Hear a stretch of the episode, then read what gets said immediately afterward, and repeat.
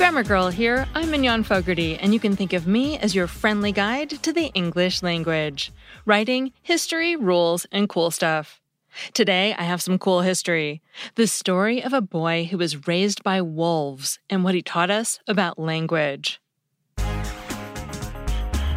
The legend of Victor of Aveyron's early childhood sounds like something straight out of the Jungle Book. The story goes that he was raised by wolves until early adolescence never learning to communicate or function in society until the day he decided to join the village next to the woods that had been his home. Victor of Aveyron was spotted for the first time on the edge of the woods in 1794, but stayed hidden for another three or four years until some hunters noticed what looked like a naked child, about six years old, watching them from the tree line. Victor froze as they approached, maybe instinctively feeling what we call stranger danger. So he got a late start running back into the woods. They caught up with him just as he scrambled up a tree and were able to pull him down. His stay in the village didn't last long, though. He was placed with a little old lady, but ran off after a week, and the villagers would occasionally see him over the next three years, often wearing the increasingly tattered clothes he'd been given during his short stay in town. Nine times the villagers tried to capture him again when he would come out of the woods, but they were never successful. On occasion, they would wake up in the morning to find that a few loaves of bread had been stolen from one of the houses, and they'd know that they'd missed another chance to catch the wild child from the woods. Then, just a few days after New Year's Day, 1800, Victor walked out of the woods and into the village, apparently ready to join society. A few people came to meet Victor in hopes that he was their long lost child, but no one claimed him. The gossip around town was that he was the unwanted illegitimate child of a local nobleman. A physician named Itard, who got to know the boy quite well, hypothesized later that Victor, quote, lived in an absolute solitude from his fourth or fifth to almost his twelfth year, which is the age he may have been when he was taken in the woods, unquote. Since Victor had run away when placed with the elderly widow the first time he lived in the village, this time the villagers placed him in the only institution that seemed even remotely related to his unique situation the Institute for Deaf Mutes. It didn't take a lot of observation to realize that Victor was neither deaf nor mute, so this predictably turned out to be a bad idea. But there was no such thing as special education or even mental hospitals for children. They were running out of options, and an asylum was looking to be the only choice, despite being considered disgusting and cruel even by contemporary standards. Fortunately for Victor, a young physician named Itard, who worked to improve the quality of life of the deaf children at the Institute, took an interest in the wild child and asked to take Victor into his custody in exchange for the opportunity to study his language skills. And fortunately for us, Itard meticulously documented his entire experience with Victor. Victor's inability to comprehend new words or produce new sounds turned out to be crucial evidence for the role of nurture in human development, which was contradictory to the contemporary belief that intelligence, personality, and skills were determined entirely by nature. Not only was this a vital revelation for science, but it led to the discovery of what we now refer to as the critical periods of language development. Let's consider the environment in which Victor found himself at the turn of the century. There had been some discussion about language development starting in the year 1795.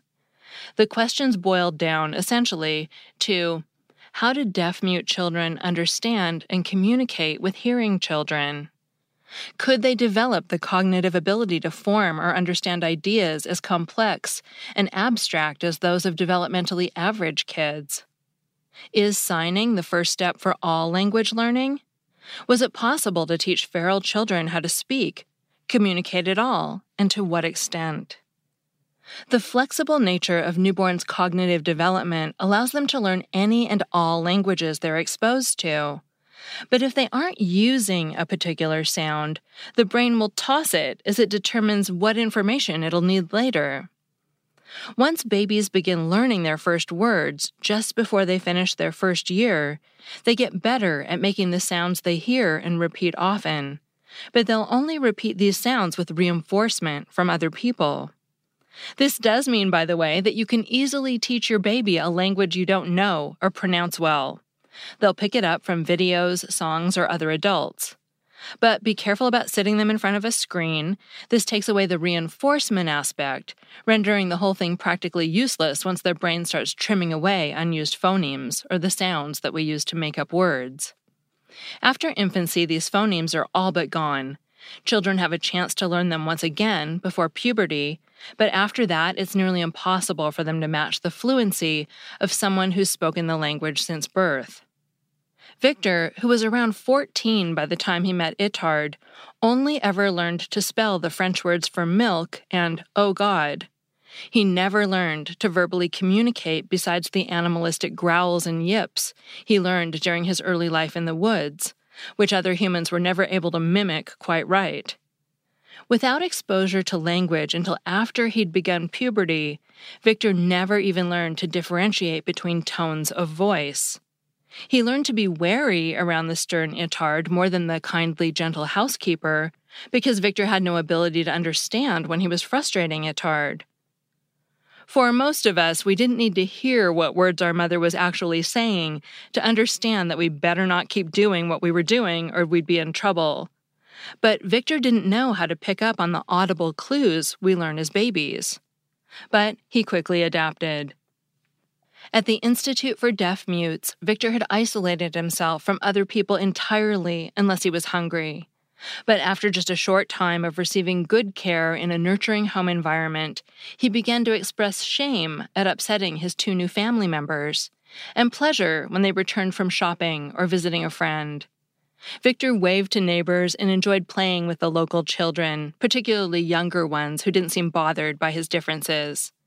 He would occasionally run away for short periods of time, but that eventually stopped after he returned from a two week absence. When he came back that time, he wept deeply at seeing the housekeeper, Garon, perhaps from guilt, joy, or some combination of the two. Unable to decipher social cues or verbal tones, he was wary about his reunion with the stern Itard and hesitated to greet him, perhaps thinking he might be angry about Victor's extended vacation. Eventually, he must have gathered that Itard was more relieved than angry, or perhaps his relief to be home went over his fear of Itard's temper because he burst back into tears and ran to Itard's waiting arms for a welcome hug. But perhaps the most poignant example of Victor's empathy was observed shortly after the death of Garon's husband, who'd been something of a handyman around the house. Victor had gradually been taught how to perform various household chores, including setting the table for meals. Following the steps of his daily routine, he placed the usual four plates on the dinner table. Garon was immediately and visibly upset, trying but failing to hold back her tears. Victor silently took away the place setting and walked over to embrace Garon, and he never put the fourth plate on the table again. Itard had failed to teach the wild child of Aveyron to speak, inviting mockery from his neighbors and colleagues for believing he could teach a child that amounted to little more than a beast in their eyes. The impact of his work with Victor would not be fully appreciated for many years, although it's fair to say that Itard was a bit harsh on himself and on Victor. Nevertheless, after two or three years without the desired success, he left Victor with Madame Garon and went on to continue his previous work with deaf children. Later in life, he published an enormous study compiling his work with more than 170 cases of hearing impaired patients. He also invented a catheter for the eustachian tube in the ear, which is still known as Itard's catheter, and documented the first case of Tourette's in a noblewoman. Itard eventually became known for his groundbreaking work in the oral education of the deaf, the field of otolaryngology, the use of behavior modification with severely impaired children, and special education for the mentally and physically handicapped, according to Normand Carrey. It's important to note, though often overlooked by academics, including Itard himself, that Victor was able to learn empathy and form healthy attachments to trusted adults, which was quite the surprise given his other challenges and the then popular and very false assumption that language equals humanity.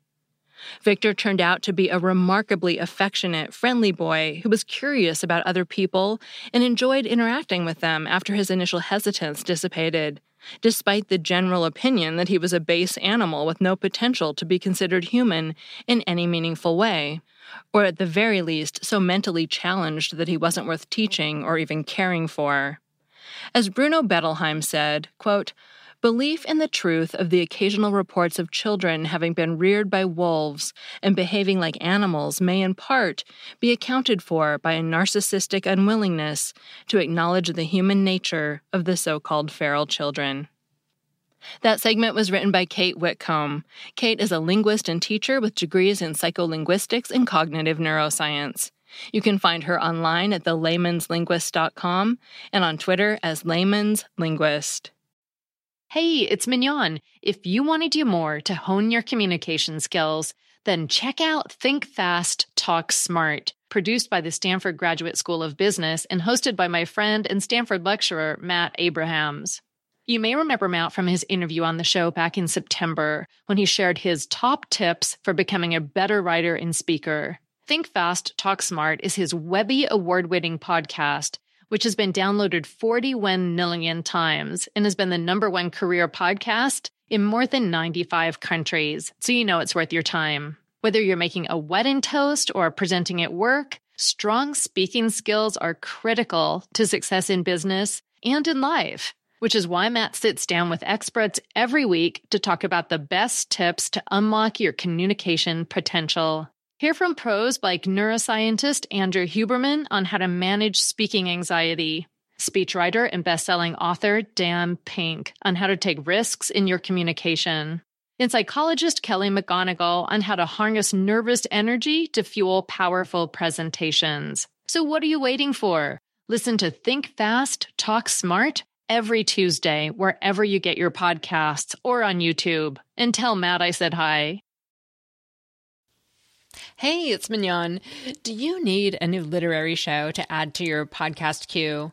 Well, then you definitely want to check out Missing Pages, the chart topping and Signal Award winning podcast produced by the Podglomerate. Back for a brand new season, Missing Pages investigates the most pressing topics in the book world today, from the rise of Colleen Hoover and book bans across America to the world of ghostwriting. Not to mention, host and acclaimed literary critic Bethanne Patrick interviews some of the biggest names in the industry, like New York Times bestselling author Jodi Picoult and Publishers Weekly co editorial director Jim Milliot. And as the Washington Post and the Guardian said, Missing Pages is a quote, must listen. And I agree. So don't miss out. Follow Missing Pages today on Apple Podcasts or wherever you're listening now. Finally, I have a Familect story from Charlie. Hi, Grammar Girl. This is Charlie Esser from Newark, New Jersey, and I have a Familect story about snakes. Uh, in my family, we have a word that I do believe we are the only ones to use, which is snakes. And what is a snake? A snake is the thing that obscures you from seeing the thing right in front of you. Uh, this derives from my mother, who was a very witty woman, who used the fairly common phrase, if it were a snake, it would have bit you, when you're looking for something and she could see it on the counter and it was right in front of you. Uh, however, as time went on, uh, when you continue to not see it, uh, this evolved to if it were a snake, it would have bit you. Or I'm sorry, if it were a snake, it would have bit you, or it is right next to the snake, about to bite you. And then eventually we just started saying, how can I find this thing with all of these snakes around? Or I would have found it an hour ago if it wasn't for all these snakes. Anyway, uh, that's my story. I hope you enjoyed it. And uh, thanks for making such a great podcast. Have a great day. Bye. If you want to share your family dialect story, the story of a word your family and only your family uses, leave a voicemail at 83321 4GIRL, and you might hear it on the show. That's 83321 44475. And be sure to tell me the story because that's always the best part. I'm Mignon Fogarty, better known as Grammar Girl. You can find me at the home of my podcast network, quickanddirtytips.com, where you can also find all the other great Quick and Dirty Tips podcast hosts, including The Relationship Doctor, Get It Done Guy, and Nutrition Diva. Thanks to my producer, Nathan Sams, and that's all. Thanks for listening.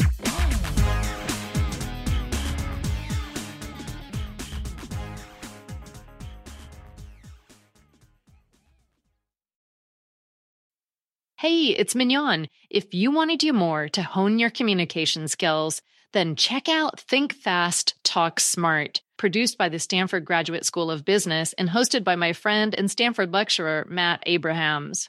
You may remember Matt from his interview on the show back in September when he shared his top tips for becoming a better writer and speaker. Think Fast, Talk Smart is his Webby award winning podcast which has been downloaded 41 million times and has been the number one career podcast in more than 95 countries. So you know it's worth your time. Whether you're making a wedding toast or presenting at work, strong speaking skills are critical to success in business and in life, which is why Matt sits down with experts every week to talk about the best tips to unlock your communication potential. Hear from pros like neuroscientist Andrew Huberman on how to manage speaking anxiety, speechwriter and bestselling author Dan Pink on how to take risks in your communication, and psychologist Kelly McGonigal on how to harness nervous energy to fuel powerful presentations. So, what are you waiting for? Listen to Think Fast, Talk Smart every Tuesday, wherever you get your podcasts or on YouTube. And tell Matt I said hi.